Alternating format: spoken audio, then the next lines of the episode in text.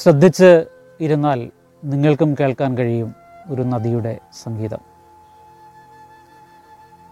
കൊഴിഞ്ഞു വീഴുന്ന ഇലകളുടെ മർമ്മരവും കേൾക്കാം, പാറിപ്പറക്കുന്ന പക്ഷികളുടെ ശബ്ദം കേൾക്കാം.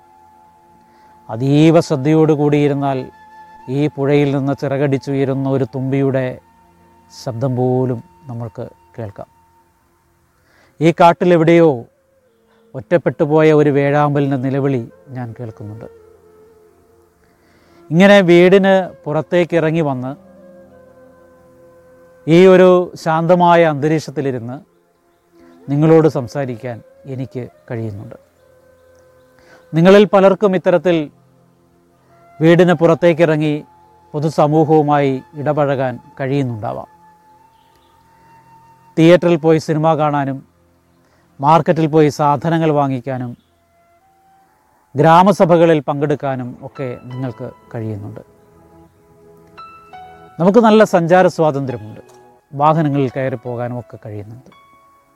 പക്ഷേ ഇങ്ങനെയൊന്നും കഴിയാത്ത, വീടിന് പുറത്തിറങ്ങാൻ കഴിയാത്ത, പൊതുസമൂഹത്തിലെ ഒരു ചടങ്ങിൽ പങ്കെടുക്കാൻ കഴിയാത്ത, ഒരു ഗ്രാമസഭയിലോ ഒരു ഉത്സവത്തിലോ പോകട്ടെ, സ്വന്തം ഏറ്റവും അടുത്ത ബന്ധുവിൻ്റെ വിവാഹത്തിന് പോലും പങ്കെടുക്കാൻ കഴിയാത്ത ആളുകൾ നമ്മുടെ ഇടയിൽ ജീവിക്കുന്നുണ്ട് എന്ന് മനസ്സിലാക്കണം. അവർ സ്വന്തം ഇഷ്ടപ്രകാരം വീടുകളിൽ നിന്ന ആളുകളല്ല, മറിച്ച് ജനിച്ചപ്പോൾ മുതൽ വീടിൻ്റെ 4 അതിരുകൾക്കുള്ളിൽ തളച്ചിടപ്പെട്ടു പോയ ആളുകളാണ്.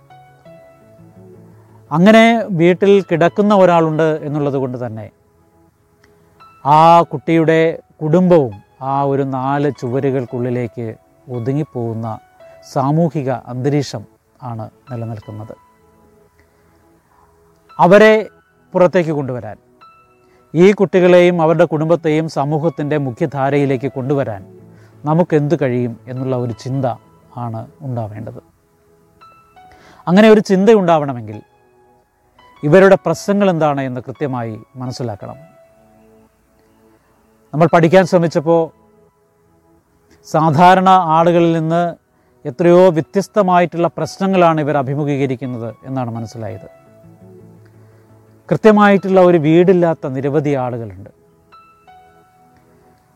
വീടുണ്ടെങ്കിൽ തന്നെ ജീർണാവസ്ഥയിലായിട്ടുള്ള വീടുകൾ, ടോയ്ലറ്റ് ഇല്ലാത്ത ആളുകൾ, എന്തിന് വീട്ടിലേക്ക് ഒരു വഴി പോലും ഇല്ലാത്ത ആളുകൾ, വീട്ടിൽ നിത്യ വരുമാനമില്ലാത്ത ആളുകൾ, മാതാപിതാക്കൾക്ക് സ്ഥിരമായ ജോലിയില്ലാത്ത ആളുകൾ, സാമ്പത്തികമായും സാമൂഹികമായും സാംസ്കാരികമായും എല്ലാം മാറ്റി നിർത്തപ്പെടുന്ന ഒരു വിഭാഗമായി ഇവർ മാറുകയാണ്.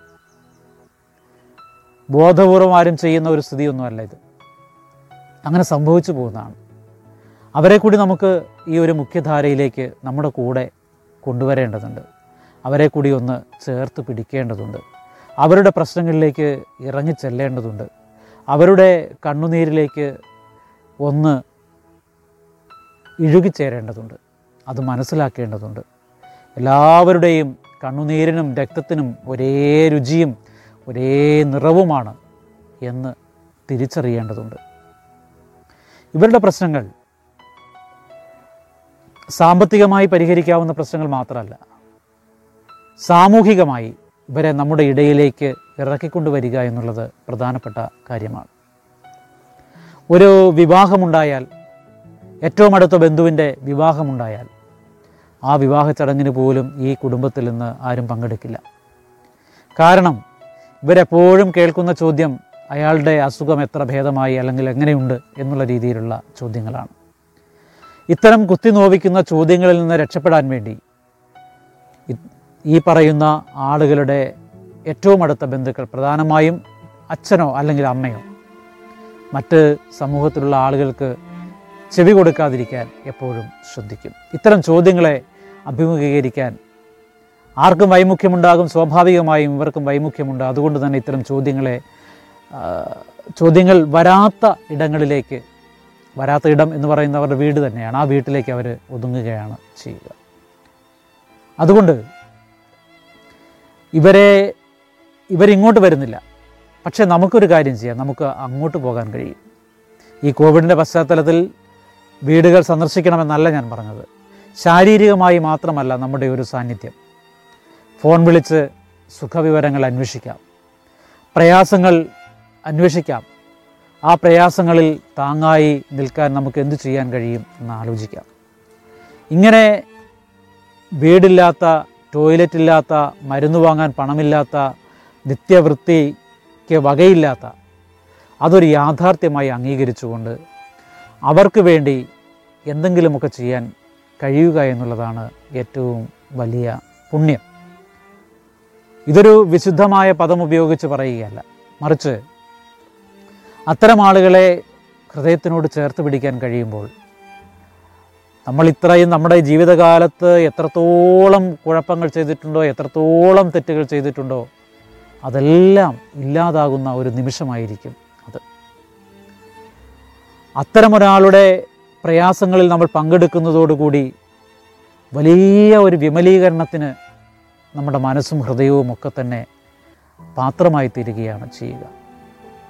അതുവരെ നമ്മൾ ചെയ്തിട്ടുള്ള മുഴുവൻ തെറ്റുകളും, മുഴുവൻ പാപങ്ങളും, മുഴുവൻ കുഴപ്പങ്ങളും റദ്ദാക്കപ്പെടുന്ന ഒരു നിമിഷമാണ് സംഭവിക്കുക.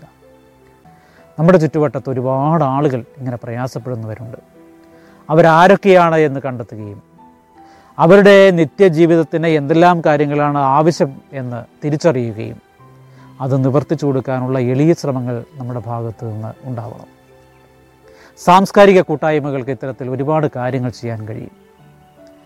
വലിയ വീട് വെച്ച് കൊടുക്കാനല്ല, അത് വീട് വെച്ച് കൊടുക്കാൻ പറ്റുന്ന പഞ്ചായത്ത് അല്ലെങ്കിൽ അതുപോലെയുള്ള ആളുകളുടെ, വ്യക്തികളുടെയൊക്കെ ഒരു സഹായം ഇവരുടെ അടുക്കലേക്ക് എത്തിക്കാൻ നമുക്ക് കഴിയും. മരുന്ന് വാങ്ങിക്കാൻ പണമില്ലാത്ത ആളുകൾക്ക് മരുന്ന് വാങ്ങിക്കാൻ പണം കൊടുക്കലല്ല, ആ മരുന്ന് വാങ്ങിക്കാനുള്ള സംവിധാനം ഉണ്ടാക്കി കൊടുക്കലാണ് നമുക്ക് ചെയ്യാൻ കഴിയുന്ന കാര്യം. ഒരു അഡാപ്റ്റഡ് ടോയ്ലറ്റ് നമുക്കുണ്ടാക്കി കൊടുക്കാൻ കഴിയും. വീടിൻ്റെ അകത്തേക്ക് പിടിച്ചു സഞ്ചരിക്കാൻ ഒരു റെയിൽ വീടിൻ്റെ അകത്ത് കൂടി ഉണ്ടാക്കി കൊടുക്കാൻ നമുക്ക് കഴിയും. സന്നദ്ധ സേവനത്തിലൂടെ വീട്ടിലേക്കുള്ള കുണ്ടും കുഴിയും നിറഞ്ഞ വഴി ഒന്ന് മിനുസപ്പെടുത്തി കൊടുക്കാൻ നമുക്ക് കഴിയും. ഇങ്ങനെ ഒരു പ്രശ്നമുണ്ട് എന്ന് അധികാരികളുടെ ശ്രദ്ധയിൽ കൊണ്ടുവരാൻ നമുക്ക് കഴിയും. ആലോചിച്ചാൽ ഒരുപാട് കാര്യങ്ങൾ നമുക്ക് കഴിയുന്നതാണ്. അതിന് നിങ്ങൾക്കെല്ലാവർക്കും സാധിക്കട്ടെ. നിങ്ങളുടെ ചിന്തയിൽ ഇത്തരം പ്രയാസങ്ങൾ അനുഭവിക്കുന്ന ആളുകൾ കൂടി ഉണ്ടാവട്ടെ എന്ന് മാത്രം പറഞ്ഞുകൊണ്ട് അവസാനിപ്പിക്കുന്നു. എല്ലാവർക്കും നന്മയുണ്ടാവട്ടെ. സ്നേഹപൂർവം, ജി രവി.